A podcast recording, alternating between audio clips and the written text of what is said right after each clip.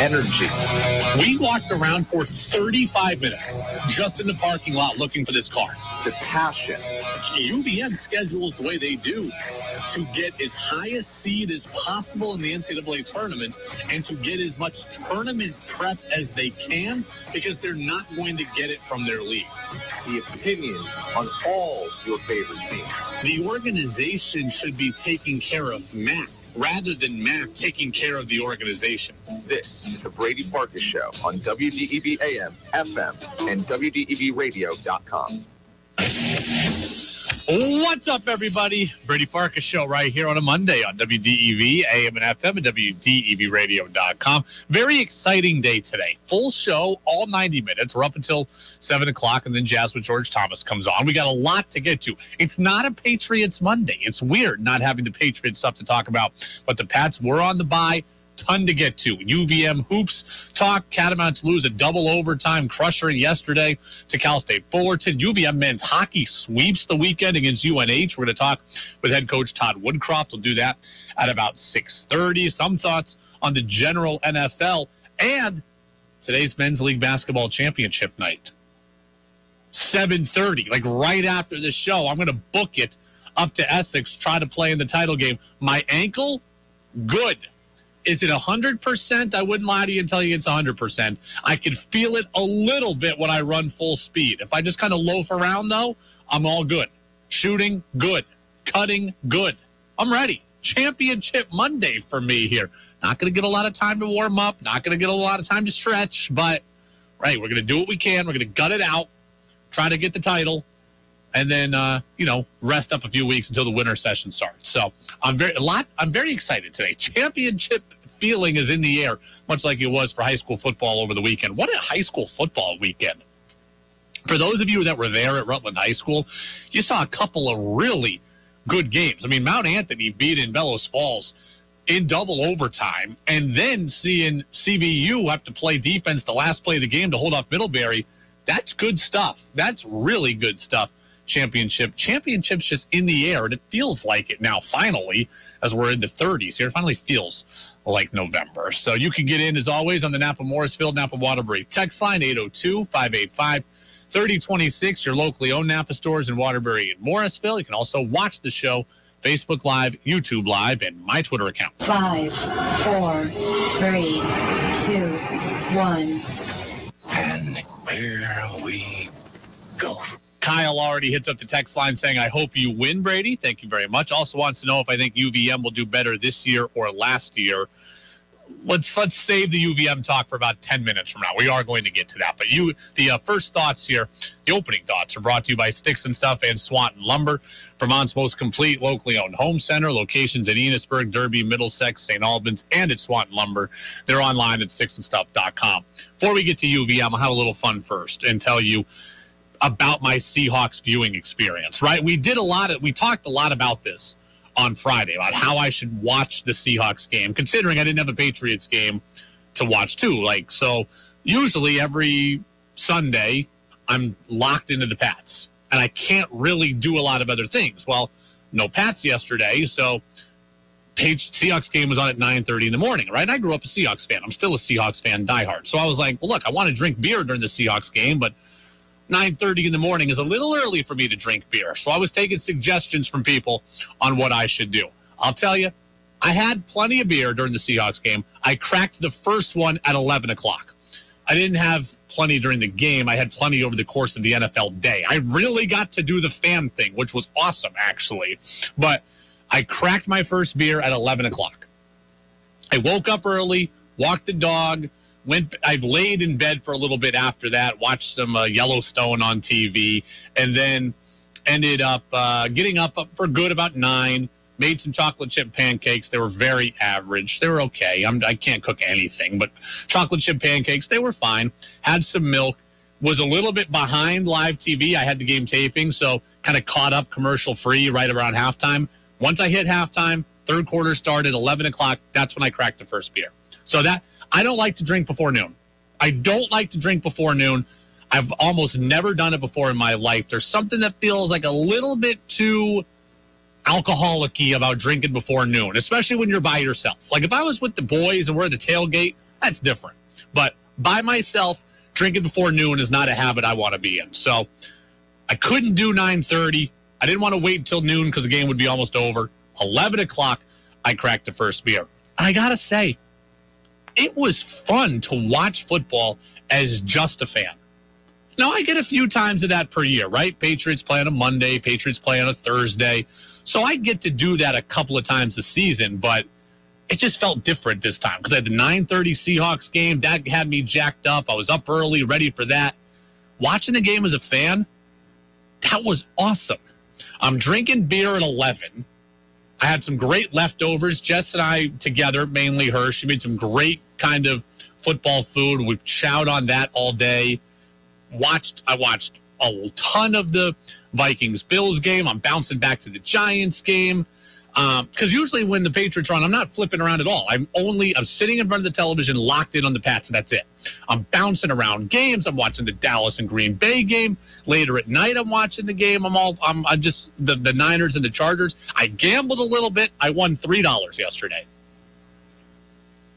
I lost ten on Saints plus six and a half. Blah. I lost ten on Chargers money line. I won 23 on uh, Packers minus three and a half. So I ended the day up three bucks. So I got drank a little beer, gambled a little bit. That was some good stuff. I, watching the game as a fan, for me, it's an experience I get, but not a ton. I enjoyed every second of it. The only negative about my football Sunday was I got so into football, as I always do, but I got so into just being a fan that when Sunday night football came around, I missed the Yellowstone premiere. Didn't watch it. And like I don't watch a lot of things that aren't sports. Yellowstone is one of the things that I do get that I do watch and I do get into. I even spent Saturday watching some of the old episodes to get reinvigorated for it. Like I was ready for it. I was pumped. I had two TVs going. I had the UVM Cal State Fullerton game going on one TV, and I was fully intent on throwing Yellowstone on, and I just completely forgot about it and watched the entirety of the Sunday night game. So now I got to watch it tonight late at like 11 o'clock at night after Monday Night Football. So the only bad thing about my day was that I spent the time, I, I, I watched so much football and UVM hoops that I missed the Yellowstone premiere, and that had me bummed out. So if you watched it, and I know a lot of you did because it's so damn popular, no spoilers, please, here over the course of the next 90 minutes here. But uh, yeah, it was a lot of fun. A lot of fun watching uh, football as a fan. And I also got to watch NFL primetime, which I love doing. Now, I don't I know some of you like don't know what NFL primetime is or don't remember it, but NFL primetime is the single greatest highlight show in the history of football. Inside the NFL is awesome too. But NFL primetime is great. And it started in the it started in the 80s, Chris Berman and Tom Jackson. It went away as like we got you know, the ability to know what happened on our phone, and then everybody had the red zone channel. Primetime kind of went away. Well, they brought it back a few years ago on NF, on uh, ESPN Plus. Now it's Chris Berman and Booger McFarland. That still to this day is the only way I'll watch football highlights. I don't care that I can know what happened on my phone. I don't care that the red zone channel exists. That's fine for you. NFL primetime for me is still the way to go. And I like and I don't like watching on the Red Zone channel. So really, I was watching the games that were on TV, and then I went to prime time. Like I didn't even know who won the Rams Cardinals game until the highlight show came on. I think I'm in the minority because people are watching Red Zone. Not for me though. That's not for me. I, I prefer NFL primetime. To me, it is the best, and it will remain the best as long as they do it. Um, on the football side of things, by the way, I thought that the Germany experience was pretty cool. I thought the Seahawks Bucks game, like, yeah, I'm disappointed the Seahawks lost, but overall, I thought it was pretty cool. It had a Super Bowl feel to it. And they mentioned that on the NFL network broadcast, but I got that feeling even before they mentioned it. And it all makes sense, right? Standalone game. You're the only game playing. Everybody's talking about you, everybody's watching you. At the game, ton of fan excitement, ton of energy, ton of different jerseys in the crowd. It wasn't, you know, everybody wasn't just partial to one team. It was a hodgepodge just of football fans, which is something you get at the Super Bowl. you get out there early in the week like you do for a Super Bowl. You're doing media constantly. There's a ton of media credentials issued for this game. I think I saw 22 different countries. Their media were represented at the game in Germany yesterday. Like it had a big feeling to it. I think the NFL did it really, really well. Tom Brady afterwards said he loved it. That was one of the great uh, football experiences I've ever had. So says a lot for 23 years in the league and for a regular season game. And I think the fan turnout was incredible. It felt like uh, very electric from the time we took the field. So uh, the end of the game, with them singing "Sweet Caroline" and uh, "Country Road," that was that was pretty epic. So I think everyone who's a part of that experience uh, got to got to have something pretty uh, pretty amazing memory for their life. So thank you for hosting us. We appreciate it. Thank you. I mean, you talk about it. Tom Brady says like 23 years in the NFL. This guy's played in 10 Super Bowls, won seven, played in how many AFC and NFC title games combined? Even more than that, 10. He has played in the Rose Bowl. He's done everything that you could do. And yet he said that yesterday was one of the coolest things that he's ever done. That right there tells you that it was a home run. It was cool. And the reports are out. They're going to do it again. I think it's four more Germany games over the next three years. Peter King of NBC Sports says that the Patriots are very possibly going to be one of the host teams for a game next year. So next year, we could be talking about the Patriots playing a game in Germany, possibly in Frankfurt, maybe Munich again, but probably Frankfurt is what Peter King was saying. And we're, we could be talking about the Patriots doing exactly what the Bucks and Seahawks did yesterday. And it all kind of makes sense, right? Like, first off, Peter King said it. He doesn't just say things without any basis behind it. Two, next year, the AFC teams, all of them, have nine home games, right? This year, the NFC teams have nine home games. So it made sense that Tampa went over and they were the, te- the technical home team. And so they lost a home game in their own building, but they still had eight home games, eight road games, and then one neutral site game. Next year, the AFC teams are the team with nine with are the teams with nine home games. So if the Patriots went, they'd still have eight home games, eight road games, and then one neutral site game. So it makes sense that the AFC team would be it would be a host. And the Patriots also have an international agreement with the German market in the NFL that like they can kind of run advertising over there. So the Patriots are a team that is popular in Germany by virtue of hey, they had a lot of success and they had Tom Brady and people know who they are and they won a lot and they've had a couple of German players and they've got this uh, international agreement. So it all kind of points to the Patriots playing in Germany next year. And I got to say, I just told you it looked cool. It had a big field to it. I think the NFL knocked it out of the park. But my preference remains that the Patriots do not play overseas. As fun as it was, as good as it was, as cool as it was, I'd rather leave that to other teams. I don't want the Patriots playing overseas. One, teams tend to play sloppily in overseas games because of the, it's a difference in routine. It's a time change. It's a lot of travel. You saw Seattle look really out of it in the first half yesterday. So games that you should win become a lot harder to win when you're playing overseas. So not a huge fan of that. The the field conditions are very iffy. You saw everybody slipping yesterday. I don't need my guys getting hurt. I don't need guys you know, I don't need the game being messed up as a result of sloppy field conditions. It, it's a very cool element playing overseas. I don't need the Patriots to do it. You want to send Jacksonville and the Colts? You want to send the Texans and Titans? You want to send Washington and Philly sometime? I don't care. I don't need the Patriots to go. It looked cool. I don't need the Patriots to do it. I will say this there's just kind of a blanket rule of thumb.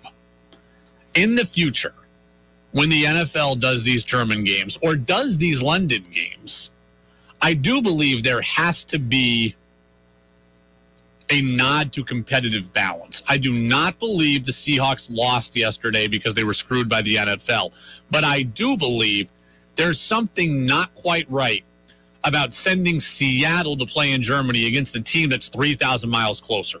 You look at Seattle, it's 5,200 air miles to travel in like a nine hour flight or something like that.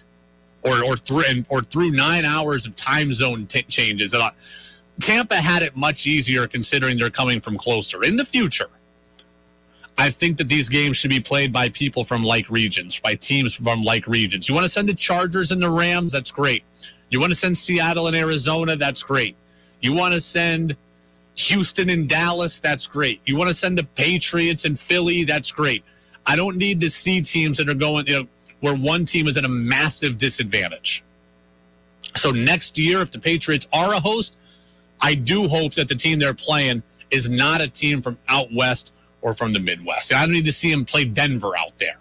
So I know the league wants to get popular teams there and teams with brands, but I think there's got to be an, an ode to competitive balance as well. It is the Brady Farkas Show on WDEV, AM and FM, and WDEVradio.com. I don't even want to take a commercial break. Like we're supposed to take a commercial break right here. I don't even want to. I want to spend some time on UVM men's basketball, who we've talked a lot about here in the early going. Catamounts beaten yesterday by Cal State Fullerton, which is where my mother went to school, which is where several of my cousins went to school. I've been on campus at Cal State Fullerton. Cal State Fullerton. It was awesome. So I've I actually am having right now my water in a Cal State Fullerton water bottle. So I have a big affinity for the Titans. There's no doubt about that. I didn't want to win yesterday, but I have an affinity. Catamounts beat 94 to 85 in double overtime. With the loss, UVM now one and two on the season. They'll wrap up their road trip tomorrow against USC, which will be tough, and we we know that that's going to be tough. I put this out as a disclaimer, just to be honest. I watched the entire UVM game yesterday, but I had the football game on also, and I had the game on mute for a bit. Remember, I had had the beer during the football game, so I watched every minute of that game, but I wasn't watching as intently as I usually do. So I just tell you that to be honest. I don't have as many hyper specific takeaways as I normally do. I really locked in on the second half, but my first half eye was not as keen as it usually is. But that said, that's a really tough loss for the Catamounts because not only are you under 500 and you've lost two straight and you're looking down the barrel of losing three straight tomorrow against USC, but that game against Fullerton was the one game on this California trip that UVM had a had a realistic chance at winning. Right? I I, I thought they could play with St. Mary's. I knew that they certainly weren't going to be favored, and it would have been a huge upset if they won. Can they play with USC? Maybe. Do they have a chance to beat them? I would say probably not. So we knew that the bookends of this trip were going to be really difficult. Cal State Fullerton was the one that you came in thinking, okay, they got a shot to win now. Fullerton was picked seventh in its league this year preseason. They were a 15 seed in the NCAA tournament a year ago, so they're more on UVM's level than the other than the other two teams. So to not get the win here, especially when you played it so close and went to double overtime, that is tough because you are staring down the barrel of one and three after playing USC tomorrow. And that's not a position that you want to be in. Like, that's not a position you want to be in. And where UVM is at kind of mirrors exactly what we said in the preseason. UVM's non conference schedule was going to afford a lot of opportunity. It was also, it also had the potential to cause a lot of damage. I mean, if UVM, we looked at this coming in and said if UVM were to beat any of these California teams or to beat Iona or beat Miami or win the Bahamas tournament, then they were going to put out a great non conference resume when it came time for the NCAA tournament selection show. And they were going to have great momentum going into their league season. But if you end up losing most of these games, it's very possible we're looking at a UVM team that's five and nine or something by the time we get to conference play. And that's not something that we're used to. I think I thought UVM could get to seven and seven, but that required maybe getting the Fullerton game, getting a game or two they're not supposed to have. If they just win the games they're supposed to get, they're looking at five and nine. And that's not something that we're used to. I mean, like if they want to get to 500 in this non-conference, if they want to get to seven and seven, then they got to win all the ones they're supposed to win, right? You can't slip up against Dartmouth or Colgate or Merrimack. But then you got to sneak one or two games that are iffy. You got to win against Iona. You got to beat Yale. You got to win a couple Bahamas games. It is this is challenging. With this non-conference schedule, we knew that UVM was going to have a monster opportunity to create a great, great NCAA tournament resume. But if it went sideways, you had the potential to be in a position you haven't been in for a long time. And that's, you know, looking at being well under 500 heading into league play. If you missed the game, right? Like I was watching a little bit passively early and then very intently in the second half. But if you missed it, it really was something. 31 lead changes in this game. What's disappointing for UVM is not only that you lost, but it's how you lost. Foul trouble really hampered this team. I mean, Finn Sullivan fouled out, played just 18 minutes. As a result, didn't hit double figures scoring wise. As a result, wasn't there to rebound. As a result, wasn't there to play defense. And UVM had a 10 point lead in the second half of this game. UVM was up 47 37 at one point. You cannot blow double digit leads. Right? Like that is inexcusable. When John Becker and his team look at the tape, they're going to say, We got in foul trouble and we blew a 10 point lead. You can't do it. They had the 10 point lead was early to midway through the second half, so there was still plenty of time for Fullerton to come back. But if you're good enough to build a 10 point lead, you got to be good enough to hold one. And UVM didn't last night. And I get it. This is a new team. This is a team with some young contributors, younger contributors than we're used to seeing. I do trust that they'll figure out how to win and how to close out games by the time we get to the America East Conference schedule. But the question is, is will the non-conference damage be done before they learn how to do that? Will they be five and nine by the time they get to the league? That's not a position anybody wants to be in. Napa Morrisville, Napa Waterbury text line is open 802 585 3026. Mark up in Williston says, Brady, you seem so focused on how this team does in the non conference. Why don't you just sit back and enjoy the league season and know that they have a good chance to win the league and get to the NCAA tournament, anyways? Mark, I mean, look, that's a good question.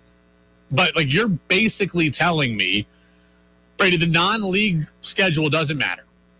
Okay, do whatever you want. The non-league, just get ready for the league season. That's basically what you're telling me. I don't view it that way. I don't view it that way. I mean, Mark is basically telling me go 0 and 14 in the non-conference, but go 12 and 4 in the league, win that, and you'll be good. That's not how I'm built. Like that might be reality. I know for some people, they're just happy with, oh, I'll win the league, get to the tournament, and whatever happens, happens. I'm not built that way. I don't want to see this team go five and nine in the non-conference and end up 18 and 14. I don't want to see this team go four and 10 in the non-conference and end up 19 and 15. That's that's not for me. Right? Like that's not for me. I want more. I am not in the uh, UVM has been too good for too long now for me to just be in the I'm just happy to be here camp. Like if you're okay with them just winning the league and having whatever record, getting a 16 seed and getting blown out, then fine. That's on you, but that's not for me. That is not for me. So I care about how UVM does in the non-conference. I want to see this team pull some upsets in the non-conference. I want to see them win their Thanksgiving Bahamas tournament. I want to see them win when they go when they go uh, to the Florida tournament last year. I want to see them win those tournaments. I want to see them pull upsets on majors. I want to see them get 12 seeds in the NCAA tournament. I want to see the program grow. I am not, I am well past just happy to be here. If I was a fan in the America East of New Hampshire or Maine, I'd say, you know what? Just happy to be here. Get to the tournament. Be like when Hartford got there a few years ago. I'd say, okay, get to the tournament and get blown out by 60, but hey, at least we made it. I'm not there with UVM. Not anymore. This program's too good. I want to see them grow. I want to see them become the next St. Mary's, the next Creighton, the next Wichita State, the next VCU, where you do pull those upsets and you become a tournament regular and you get a 10 seed, you get an 11 seed, you get a 12 seed, you get a spot on the line where you can win. Now, I'm not mad at UVM for losing. I understand that Mark the Texter is right. If UVM just wins the conference, then it doesn't technically matter. But I want to see them get an attainable winning record seed or attainable seed where they can get a win. That's what I'm about. That's what I'm looking for. I'm not looking for five and nine, followed by going 12 and four in the league. And as a result, we finished 17 and 16 or 17 and 13. Like that, that's not what I'm about. I'm not, that time has come and gone. That was for 2003, 2004, 2005. The standard has been set now for this program to be good and this program to be good consistently and for this program to win games and win games at a high level. That's what I'm for. So I'm disappointed. Look, if UVM goes five or nine in the non league, five and nine in the non league, guess what's going to happen? Their fate is pretty much sealed. They're headed for a 15 or 16 seed. And I'm not I'm not looking forward to that.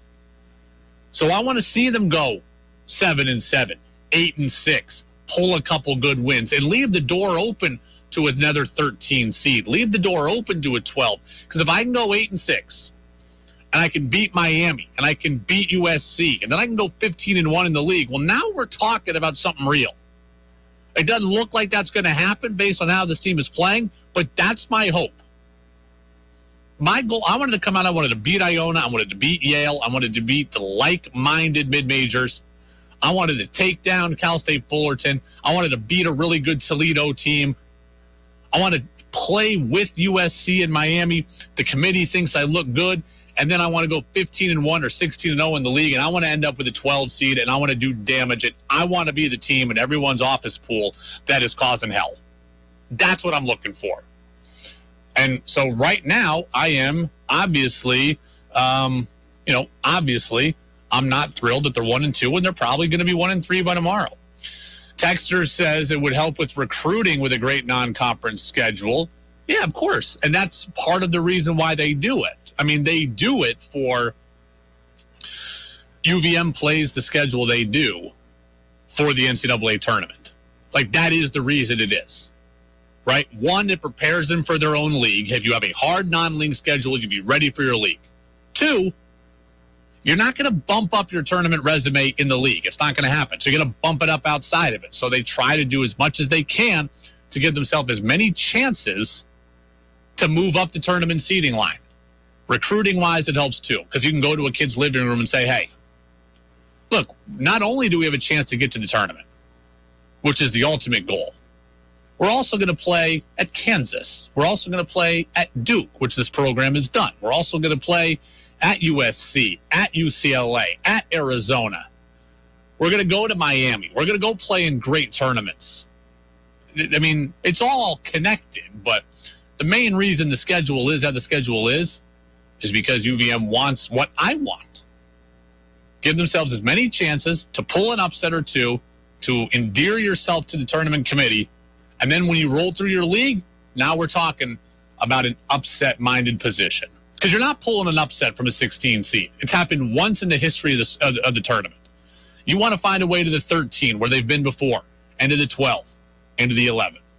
And when you can't close out games like last night, that reality becomes a lot harder. It's the Brady Farkas Show on WDEV, AM and FM, and WDEVradio.com. I want to wrap up my thoughts on UVM basketball. We'll tell you a little bit more about what happened last night specifically. That's next, right here on WDEV, AM and FM, and WDEVradio.com. Brady Farkas Show now has an interactive text line, so reach out now at 802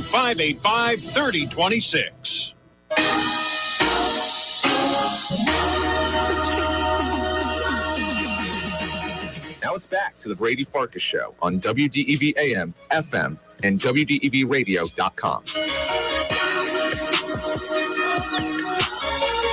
Welcome back in, Brady Farkas Show, right here on WDEV, AM and FM, WDEVradio.com. In the studio here, we have ESPN on sometimes, and it's on right now. And playing right now is a women's basketball game between Tennessee and Indiana, right? So Indiana is the 12th ranked team in the country, Tennessee is 11th. So it's a great early season matchup. It's amazing to me to think that one week ago, tomorrow, so six days ago, UVM, the women, were playing at Indiana, and now Indiana is playing Tennessee.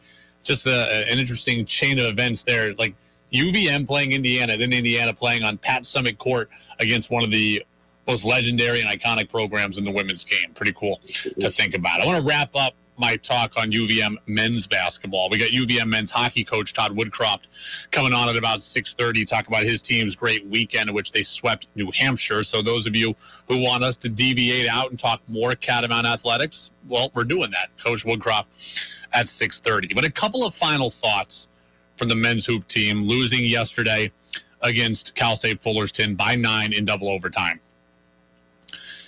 It was great and it was much needed to see Dylan Penn get going. Like they needed him to step up, and he's gotten better every game. Right, we're only three games in, but he had eight game, eight points in the opener against Brown. He had 13 against St. Mary's. He had 27 points yesterday against Cal State Fullerton, and they needed all of them in order to stay in that game against the Titans. He he did it all yesterday. Nine of 17 from the floor, so he was above 50% from the floor. He had he even hit two threes, and for a guy that we think or I say can't shoot, I think he was two of five from three. I will take two of five from three every game from him if that happens. He got to the free throw line, seven of nine. He was aggressive. He finished around the rim, finished with both hands. He had four assists. He hit a game tying bucket at the end of regulation. Like how we even got to overtime was a result of Dylan Penn going left, driving off the window, and hitting a layup. He's starting to assert more control, and that's great because they're going to need him. I expected Dylan Penn to be the best player on this team. And after night one, it looked like it was Aaron Deloney, but it's starting to look again like it's Dylan Penn.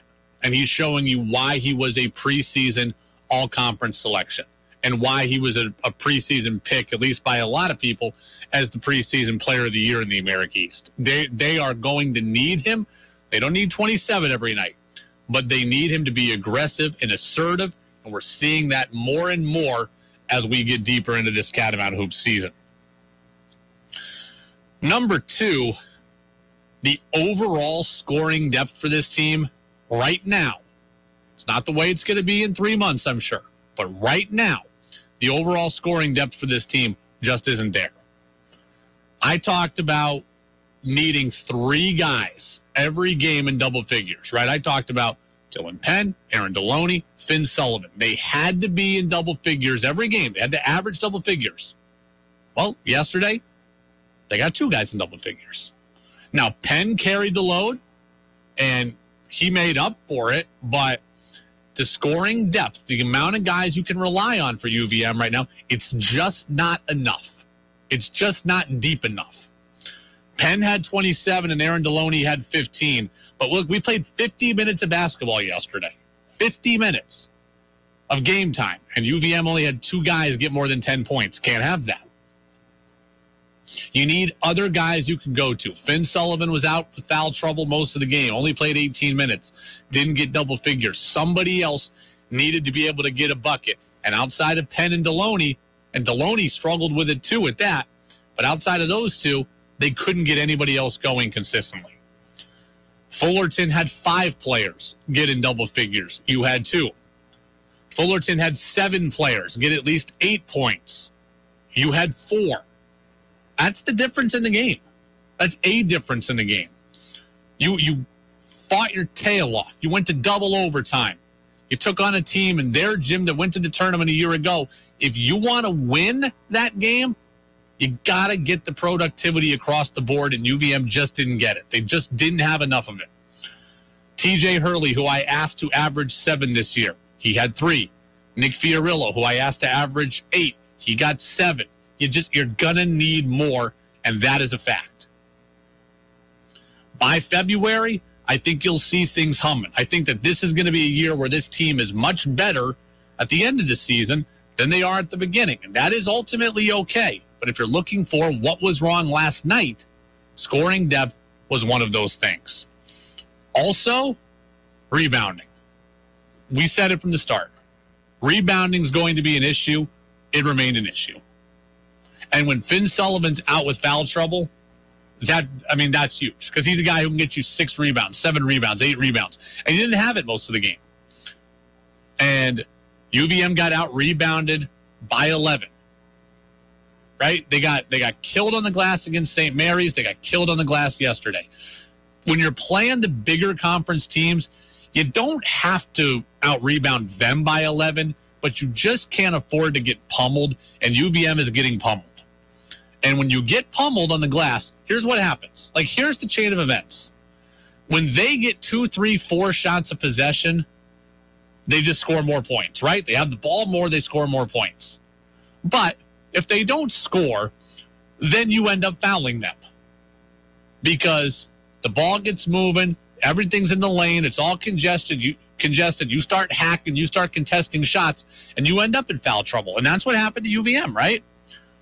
Finn Sullivan fouled out. Two players for the Catamounts fouled out. Fullerton shot 42 free throws over the course of the game. Like 42 potential free points were given to Cal State Fullerton. You cannot get beat on the glass like that because that leads to a lot of other bad things. UVM shot 28 free throw or 25 free throws, which is fairly good. But they shot 17 more than you. That's a difference in the game. You cannot win too many games with that kind of disparity. It just can't happen. It just can't happen.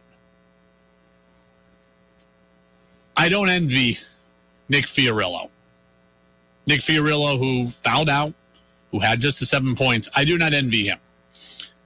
At the end of the first overtime, Nick Fiorillo, with the Catamounts trailing 74 73, Nick Fiorillo got fouled with one tenth of one second remaining and stepped to the free throw line, knowing that one free throw would tie the game and two free throws would give UVM a win because you can't get a shot off in one tenth of a second.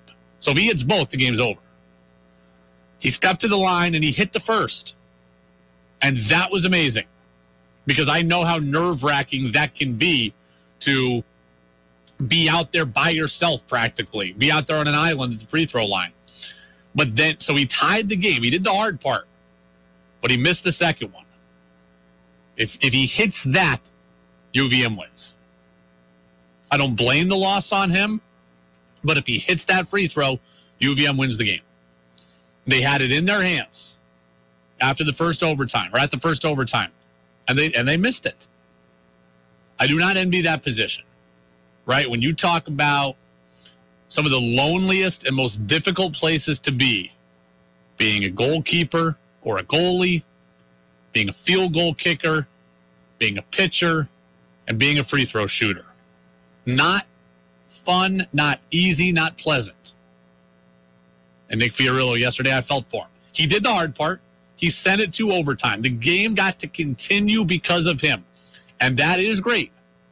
But they were that one shot away from pulling that upset and from getting that victory. And they weren't able to do it.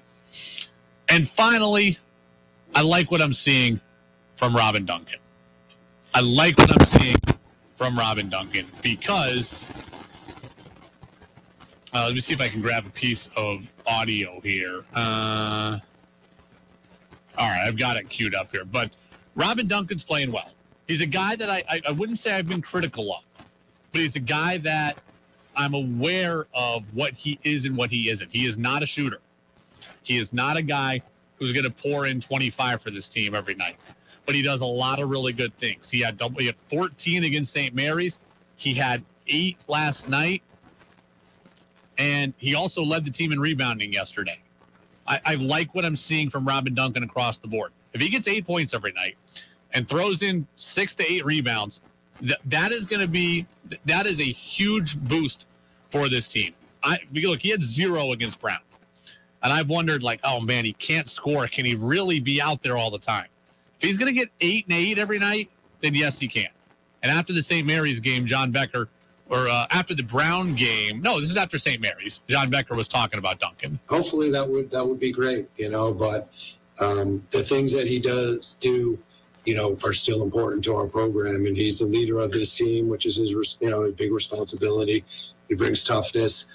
Um, obviously, uh, you know, moves the ball really well offensively. But yeah, we've got to figure out when he's playing the four how to how to use him.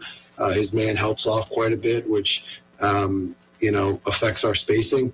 So he said, like, look, teams will drop off Robin, and that affects other things. We got to kind of manage it and figure it out. Well, I right now they're finding a way to get him useful. Led the team in rebounding yesterday, eight points. I like what I've seen from Robin Duncan. I like what I've seen from. I know Coach Brennan is really, really high on him, and I think we're going to hear from Coach Brennan about him and others tomorrow. So Coach Brennan always with me on a Tuesday. Right now, I want to get to a little bit of Red Sox news and notes. Um, Rob Bradford of WEEI, and this is the Brady Farkas show reminder on DEV. Rob Bradford of WEEI said over the weekend the Red Sox have offered Nathan Eovaldi a multi year contract. Now, we don't know the numbers on this multi year offer. And I think, look, I have to reserve full judgment until I see the offers, right? Four years and 80 million is a lot different than two years and 10 million. That's just a fact. So until we know the numbers, I have to reserve full judgment on this. We already knew that the Red Sox had offered Eovaldi the one-year qualifying offer worth, you know, over 19 million, but now this is the first news we've heard about the multi-year offer. But I got to say, I don't love this direction from Chaim Bloom right now. I like Chaim Bloom. I've defended Chaim Bloom. I want to believe in Chaim Bloom. I think he's got a good process and a good plan. But this, I don't particularly love. Let me make a very easy comparison here. It is perfectly fine to shop for store brand clothes. Okay? Perfectly fine to shop for store brand clothes once you have shopped designer first. And that's what I want the Red Sox to be. And that's what I fear the Red Sox are not right now. Like, hey, babe, I just got Gucci sunglasses. My next pair is going to be Walmart brand. That's that's a logical progression. Chaim Bloom is saying, you know, we're just going to shop at Walmart all the time. And that's what you can't have. That's what you can't have. Now, Nathan Eovaldi is better than Walmart. I get that. But you get my point.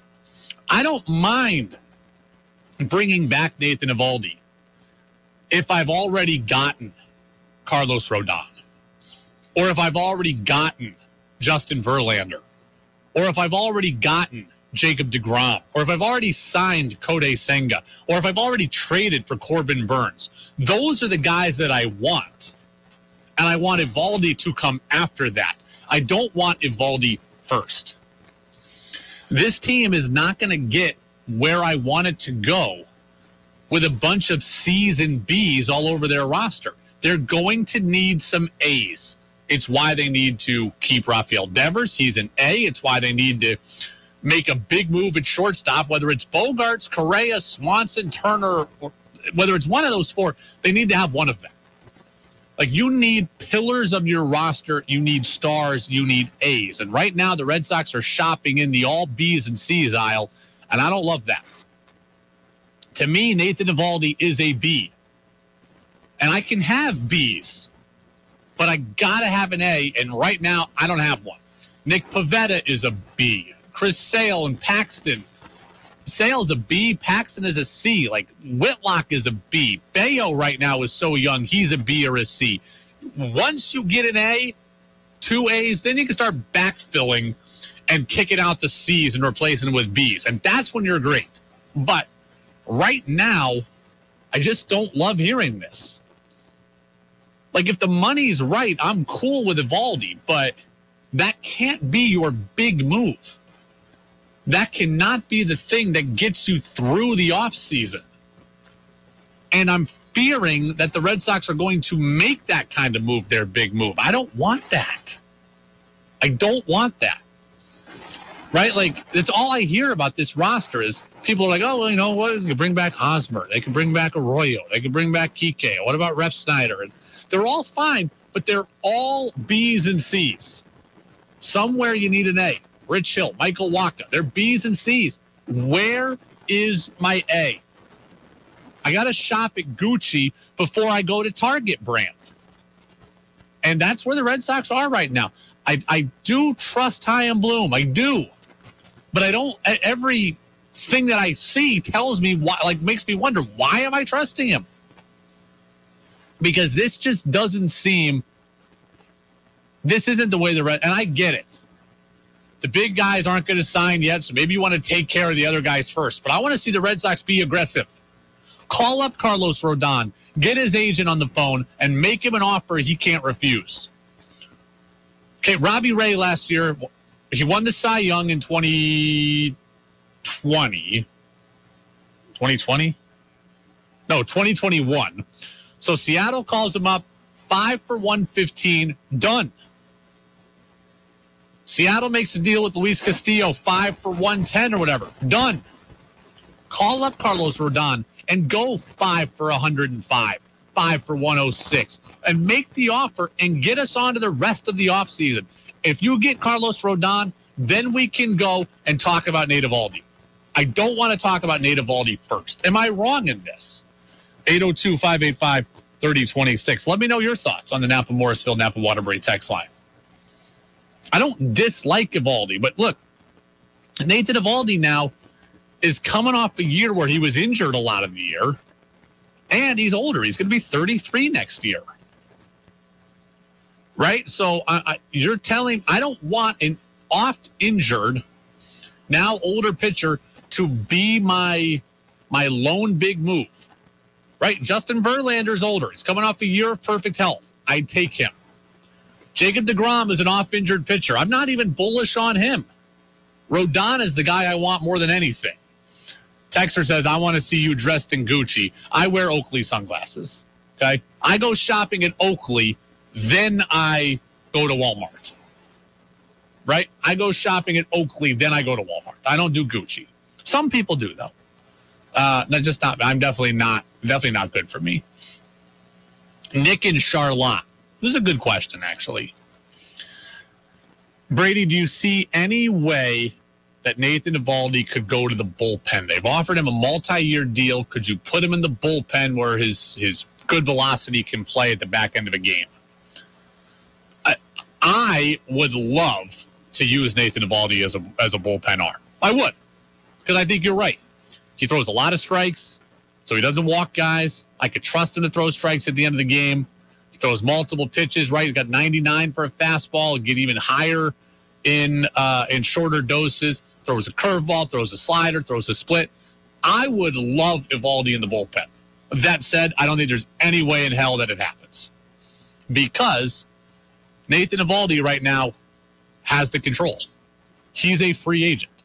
He has other options. If the Red Sox say to him, "Hey, we'll make you a reliever," and seven other teams say, we'll let you be our number two or three starter, then sign sayonara, see you later. It's easier to yo-yo guys around or move guys around when they don't have control, right? It's why Garrett Whitlock could be moved around so much this year. Like he doesn't really have a say in the matter because he's Red Sox property.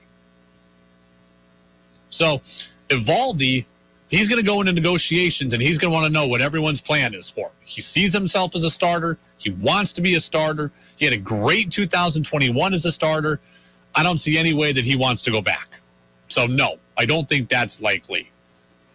What is possible, and I would say not likely, but it is possible, just maybe, you can see Nick Pivetta in the bullpen. That's something that Tom Caron has advocated for for the last year, right? Pivetta 2021 playoffs against the Rays and against the Astros, right? He had that electricity. He had that energy. Pivetta was really good in the bullpen. He has that aggressiveness. He has that mindset. He feeds off the crowd. Pivetta is a guy who has a reliever's mindset. He also is under contract. It doesn't really have, he can balk, but he, right now he's not playing for anybody else. So if we're talking about a starter going to the bullpen, Nick Pivetta to me is the more likely candidate. And that is one I'd be okay with. I don't want Nick Pivetta as my closer, but if the Red Sox go get Rodon and Senga and then bring back Eovaldi and have Sale with Bello, well, now we're talking about a rotation and Pivetta can go to the pen. But that would require Chaim Bloom and company to go fork over money to get Rodon and Senga, to get Verlander and Senga, to get Verlander and Eovaldi. If if you can get some A's and you want to bump Pivetta to the pen, then I'm okay with that. I'm already in favor of bumping Paxton to the pen. So we, we will see what happens, but uh, I, I don't think it's likely for either of them, frankly. But Pivetta is the guy more likely, just given that, again, he doesn't have as much of a choice. Texter says, Do you wear your Oakleys when shopping at Walmart? I will wear Oakleys in any scenario. Uh, I wear them on top of my cap. I'll wear them behind my head. If they're not on my face, they will be on my person. I have like three pairs of Oakleys. I actually have four pairs of Oakleys. Texter says, I don't think you're wrong, Brady. I think the Red Sox should sign some big players before signing Nathan Eovaldi. Thank you. That's what I'm asking for. Again, Tyler Anderson won a zillion games for the Dodgers this year. A zillion. He signed, as I recall, like, now again, it was all wonky because of the lockout. He signed like at the very end. The Dodgers did their heavy lifting and signed Freddie Freeman. They got a star, and they're like, you know what? What else can we do to help? Okay, there's Tyler Anderson. And he ended up being great. That's fine. Get your shopping done early, though. Get your shopping done early. Right? Seattle last year, I'm going to keep using them as an example. Right? They made a trade for Adam Frazier last year. They signed Robbie Ray. The lockout hit. They went into the lockout knowing, hey, our biggest thing is done. We got Robbie Ray. And then when the when it ends, now okay, now we can go to the bullpen a little bit. We can tinker here, tinker there, minor league free agent. That's all fine. You have to do all that. But you got to shop in the expensive aisle once in a while at the start. As the Red Sox have financial resources that almost nobody else has. Use them. Please, I beg you to use them.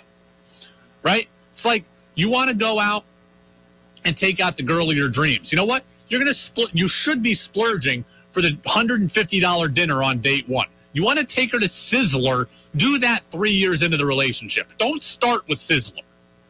Does Sizzler even still exist? Don't start with Red Lobster. Take her to the nice seafood seafood joint on the Burlington waterfront. This is what the Red Sox need to be doing. Nathan Eovaldi is fine. I would be okay with having him back, but he can't be my headliner. And to know that we're that the Red Sox have offered him a multi-year deal, I'm starting to get worried that like maybe they see him as the headliner. Because if they go into the into the year with Eovaldi and Sale and Paxton, all you've got there is three 30 plus pitchers who are off injured. And Bello, a young rookie. That's that's not going to cut it for me. Rodon, that's the move. DeGrom, again, I'm less interested in him because of his injuries. He also is a 30 plus year old pitcher who's off injured. Verlander, he's now healthy. He's answered my questions there. Tyler Anderson, not an A, but a guy I consider to be useful, maybe more useful than Eovaldi, more healthy. This is this is this is the infuriating part of this to me. Is uh, I just I hate the idea of bargain shopping being my only shopping. It's the Brady Farkas Show on WDEV AM and FM and WDEVradio.com. The show brought to you in part by Pro Driver Training. That's Pro Driver Training, Vermont's premier truck driver training school. Online at prodrivercdl.com. Again, your Class A CDL, your Class B CDL, passenger, and advanced skills training. You can get all of them uh, through Pro Driver CDL. All right, we will step aside. We've talked a lot of UVM basketball. UVM men's hockey with a banner weekend, earning five points, sweeping away UNH in Hockey East play. We'll talk to the architect of the program. That's Todd Woodcroft. He's going to be with us next. And an update on UVM men's soccer. That's right, a little football on a Football Monday here on WDEV. Want Brady to hear your opinion on the sports stories of the day? Text in at 802 585 3026.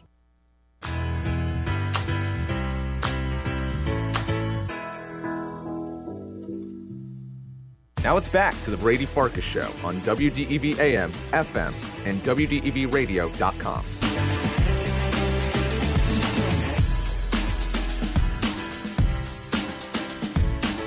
Welcome back in, Brady Farkas Show, right here on this Monday on WDEV, AM and FM, WDEVradio.com. You know, it feels weird not talking like a ton of NFL today. I know we did uh, at the beginning of the show. I know we talked about Germany and talked about my weekend and the Pats maybe playing in Germany, et cetera. But it feels weird on a Monday not breaking down a Patriots game. But in a way, I'm kind of grateful the Pats are on the bye this weekend because it's given us a chance to dive into a lot of local stuff. We talked about UVM men's hoops a little while ago and their loss against Cal State Fullerton last night. And we're going to have UVM men's hockey coach Todd Woodcroft with us momentarily, but also a chance for me to sneak in this little nugget.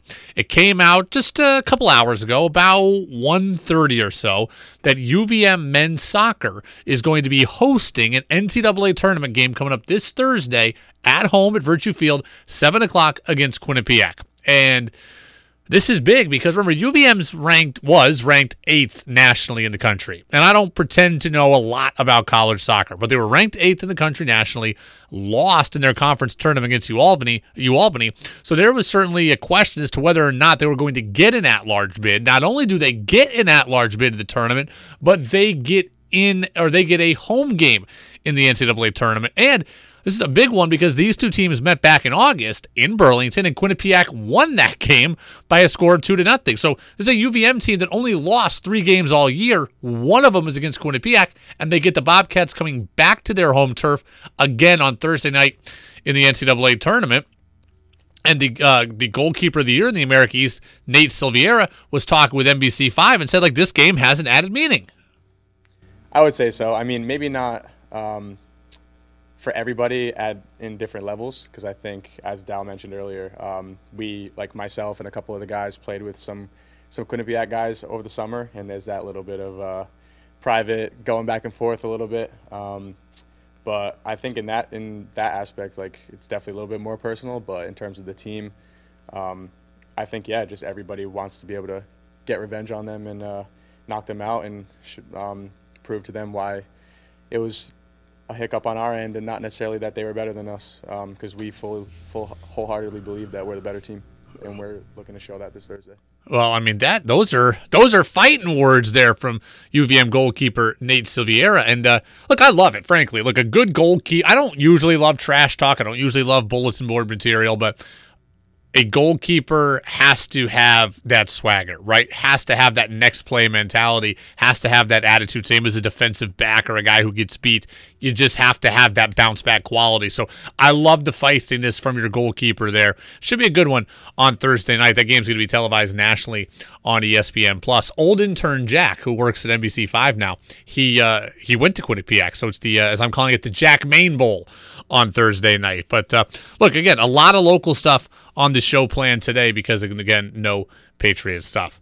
All right, let's go out now to the phone line and bring on our guy Todd Woodcroft, UVM men's hockey coach. Catamounts with a five point weekend, sweeping the weekend against UNH. Overtime on Friday, a 2 1 win on Saturday. A great weekend for the Catamount men. And Coach Woodcroft is with us now. Coach, how are you?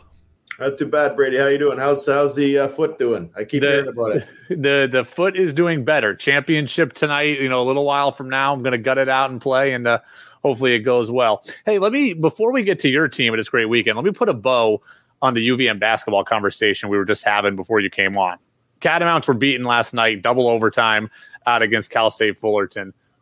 You as a coach, what do you how do you come back from a game that you had a chance to win? Maybe you're punching above your weight class a little bit, but you had it in hand for a bit and you've lost and it's a tough one and you got a quick turnaround. You as a coach, how do you handle that? I, I think the first thing that the coaching staff and John and his staff will will be thinking about is that you just you got to keep the powder dry, right? Like you, are better than maybe just the one game showed last night. I, I think if you you know you, you get overly focused on the problems it it keeps you away from finding the solutions. You know, I, I'm John is a heck of a coach. His staff is awesome, and I know that their process they believe in is is really good. So I think they're going to get back to the proverbial drawing board right now. Their message, I'm sure, isn't going to change. They're going to talk about them wanting to have a culture of performance. Uh, and then they're going to get into it in practice as soon as they get back to practice, and then they they rebuild the competition. The competition. They rebuild the confidence mm. through repetition. Uh, I've watched them practice all the time. I actually sometimes just sit and watch them. I think their practices are awesome. I love their athletes. Um, I, I, know that's a good team too, so I'm not, I'm not remotely worried. I got to watch them play last week, and it was it was a ton of fun. Well, I, I, was at the opener against Brown. That was fun. A 15 point victory, two losses since then. But now let's get to let's get to the team of the hour, and that's your team. A five point weekend for you guys, and I went through, I think this is only the second five point weekend in the last three years for this program. So a really successful weekend, a good weekend against your twin state rivals in UNH. What was working for your team this weekend? Um, I, I think UNH is a real good team for us to play against. They're very similar to kind of where we are in our development arc. Uh, what we're trying to find is a competitive window, what we're going to be able to um, dictate the game where we're going to be able to impose our will on opponents. We've had a schedule where, where we have played uh, Hockey East, the excellent teams, the Giants of Hockey East, right off the bat, and we wouldn't want it any other way. We want to play the best early in the season to show us kind of who we are. And the reality of Hockey East is, I think we have four or five teams in the top 20 for sure, and a whole bunch of them in the top 10 and top 12. That's good that means that our league is strong and our league is one that's going to be feared. Eventually, when we start winning, um, and I don't just mean winning games, I mean winning championships and then winning tournaments, etc. We have to get through these teams. So I, I am actually thankful that we got to play the heavy opponents early and right off the bat, and we got another one this weekend in Providence uh, because that that'll allow you to use a like a measuring stick of how you are against the top team. So we're, we're, we're really happy. We had a great weekend against UNH. Um, and now we're looking forward to playing against uh, like a league and a nation leading team in Providence coming up. I think Providence, the Friars, ranked number nine as we sit right now here on this Monday edition. Brady Farkas show on WDEV talking with UVM hockey coach Todd Woodcroft. Talk to me about your goaltender because good goalie play has been a staple of the Catamounts in the time that I've been here, the six years, right? Stefanos Lekkas was here for a number of those years, and he was awesome. But Gabe Carriere is doing a really, really good job right now for you guys this season. What do you see out of your young goaltender? Well, I think Gabe is a is a pro goalie, and I think he's an NHL goalie. And I don't say that lightly. I understand the responsibility of what I'm saying there. I know he went to the Bruins camp in the summer, and I was told by multiple people he was arguably the top goaltender that was there, and he's an undrafted goalie. Uh, he is a uh, elite level athlete, um, almost like Tom Brady with what he puts into his body. Probably nobody's the extent of Tom Brady, but you know how he treats himself, how he rests, how he prepares for the games. Um, I haven't seen a ton of bad goals from game uh, from Gabe in the past couple games. Um, and even in the past, you know, we had a full year with him last year, and the first year we had 12 games, and he only got in a couple. He's had a, two goals that he would rather have back uh, mm-hmm. one against UMass Lowell, uh, and then one against UNH that I know he, he would rather have back, but he's aware of it. So he, he's understanding what it takes to be a pro. Sometimes I look at him and I think the only thing that's keeping this guy standing is the pride that he has in his game and his competitiveness. Um, even when we're getting shelled with shots against, we know that the team is confidence in this guy that's back there in the paint, and he's an excellent, excellent athlete, wonderful human being. And you put those two things together with someone who works hard, you have a really good chance of being a pro. You know, something I've heard you talk about in this program's development is the need to develop more offense and more scoring. You've always said that the hallmark is going to be playing gritty, low scoring games are okay and and these two games this weekend were generally low scoring as well. Where are you at right now? You think in developing the offensive side of the ice? Well, offense is an interesting thing. I've been told I'm offensive uh, very, very many times, but when you're looking at offense, it's it's the horses that you have in front of you. So we just where we are, we don't have the Marty St. Louis and Eric Perrins and John LeClair's guys that when you get a puck on their stick, you know they're going to hit a quarter size hole in the net. We just don't have those. Uh, we're recruiting those guys. We're finding those guys, and a lot of our scoring skill is really our young players. Um, we do have an injury situation right now where we're dealing with some of our scorers who are out. Tarkanian has been a scorer everywhere he's been. He had some injuries last year. Uh, that kept him out of some games. He's got a season-ending injury this year. He won't play a game this year. Um, you know, our first week we had a player who had to step away from the game for the whole season. He was going to be our, I guess, our de facto high-scoring offensive centerman. Uh, now you got Spitzerov, who's a very offensive player. He's yep. had uh, surgery. He's done until most likely Christmas. So we have to score by committee. And offense to me is not just scoring, uh, which seems crazy, but offense is spending as much time as you can in the offensive zone. And we did that this weekend against UNH. If you go to, you know, the goals that we were creating, it was from sustained offensive zone time. I want us to be a team that plays in the offensive zone as much as possible, which everybody would think is natural, but it's actually really hard to do. The other teams, they don't want you to score and they're going to check you hard. So, our offense on this team with the roster that we have has to come from checking for offense. Offense coming from good defensive reads and good defensive plays, and offense through our entries, being hard in front of our own net, 200 feet from their net to create those entries think, and to create rush chances. We're we're a team I think is very good on the forecheck. I think we're one of the best teams in the country on the forecheck. We just need to turn uh, the good forecheck into some offense that will eventually lead to some goals. So we work on it more than most people would think is possible. We have skills ice every single morning that's just shooting pucks and looking for ways to score. We're just kind of scoring deficient right now, and and we understand it. We we we know that that's where we are, and we are going to win games two to one and three to two, and maybe three to one or two nothing, and that's fine. What I like about it, Brady, is that last year we were on the wrong side of those games. Mm-hmm. Now this year we're starting to become on the right side of it. So we're trying to build something sustainable offensively. It takes a little bit of time. Uh, we're not going to cheat the process or take any shortcuts just to get offense. I've never found that successful. I look at Tampa Bay Lightning uh, when they got swept by uh, Columbus a couple years ago. I thought they were just such an offensive team. It's the best team I ever saw live. We never touched the puck against them on the team I was on last. And then they get to the playoffs and they lose four straight to Columbus.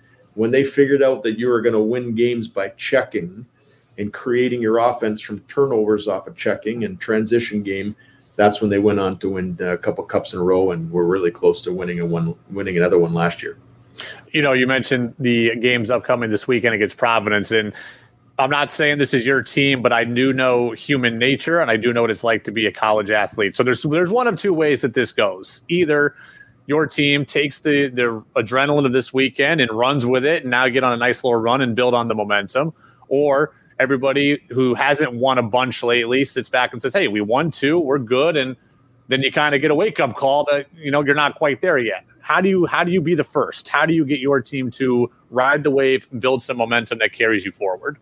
Well, th- this would be the easiest answer I might have in a long time. We we don't really worry about uh, who we're playing. We worry about how we're going to play. So we don't really want to change our game. We just want to change our gear and how we execute on things. When you play against a team as good as Providence and they're big and they're heavy and it's really hard to win uh, in their rink, uh, we've actually had really good success against Providence. I think we play them very well because they're hard and they're heavy and they want to run us over. And I think actually this team responds well when teams start hunting us like that physically. Um, I would say that I wouldn't be happy with any team I watched or supported or coached who was ever just comfortable mm-hmm. and accepted that we just had a good weekend. You have to be driving forward. We're never looking in the rear windshield. We're only looking in the windshield that's ahead of us. That's the most important part for this development is not accepting that you just won. It's it's getting on a roll is having to win these difficult games on the road. That's the next step I think for this team is getting through some of the giants of hockey east. Well, we're looking forward to this matchup against another one of those Giants, number nine Providence, coming up this weekend. But for now, I know coach is back to work on it, but I will enjoy the sweep weekend. The Catamounts taking it to UNH over the weekend, and really Friday night, Andre Bialski's game winner was uh, was electric to watch. I was, was watching it on ESPN Plus. That was a lot of fun. I don't think UNH touched the puck for the entirety of overtime. I, I may be wrong on that, but it didn't feel like it ever left your zone unless you took it out yourself. They they had some uh, a couple of early shots on, but it, overtime's an interesting one. Um, I think we have a tactical advantage there. Like we have some guys who can really skate, like Andre. Uh, we we talk about three on three. We have rules on three on three. I don't think a lot of um, teams spend a ton of time on three and three. They just throw out their best players. We have actual things we do tactically in there, and, and I think since since uh, you know last year and this year, and even I guess the first year, I don't think we've uh, had a bad a bad game in three. I think we lost one game in three on three, um, maybe it might have been an overtime game. I can't remember, but we're pretty good. But we actually practice it and spend a lot of time and, and that was a, that was a pretty good clinic, especially when you know we just seemed that we were not only shooting the puck and skating puck, but retrieving the puck. Like the decisions you make with the puck in overtime have a huge cost, or they have a huge reward. And if you're able to get in and grab those pucks back off a retrieval, like we were able to do, and having the right guys on the ice, guys who can skate. Actually, Andre wasn't up on the rotation next. there was another player coming. And just at the last second, we just said, Andre, you're kind of a feeling we had on the bench.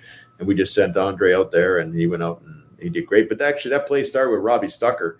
Uh, you know, he had a great cutback and uh, just over the blue line there. And he, he shimmy shaked about, felt like, you know, 15 guys there when there was only three of them. Put a great shot on net, like a, like an off speed, like a baseball reference, like an off speed shot on net on purpose, going for that far side. If it wasn't going to go in, we had the surety of uh, Andre Bialski right there underneath that, and he put it in the back of the net, and that was that was dynamite. That was fun. That was fun to watch. Well, a lot of fun for sure. Catamounts rolling out two wins in a row, back to at it against Providence this weekend. Coach Woodcroft, man, we appreciate it. Congratulations on the uh, recent success, and more coming, I'm sure. Thanks a lot. Take care, Brady there goes UVM men's hockey coach Todd Woodcroft. And and I got to say I'm so happy for him and for his program. The last weekend or this past weekend a couple days ago was great for the program. And you know, I know sometimes the media, you know, people, oh, you're not supposed to get involved. You're, you you cover these people. You're not supposed to be friends with them. You're not supposed to get invested. I can't operate that way. Like I am invested in our teams here, right? I'm invested in the Patriots, Celtics, Red Sox, and Bruins, but I'm invested in our local teams.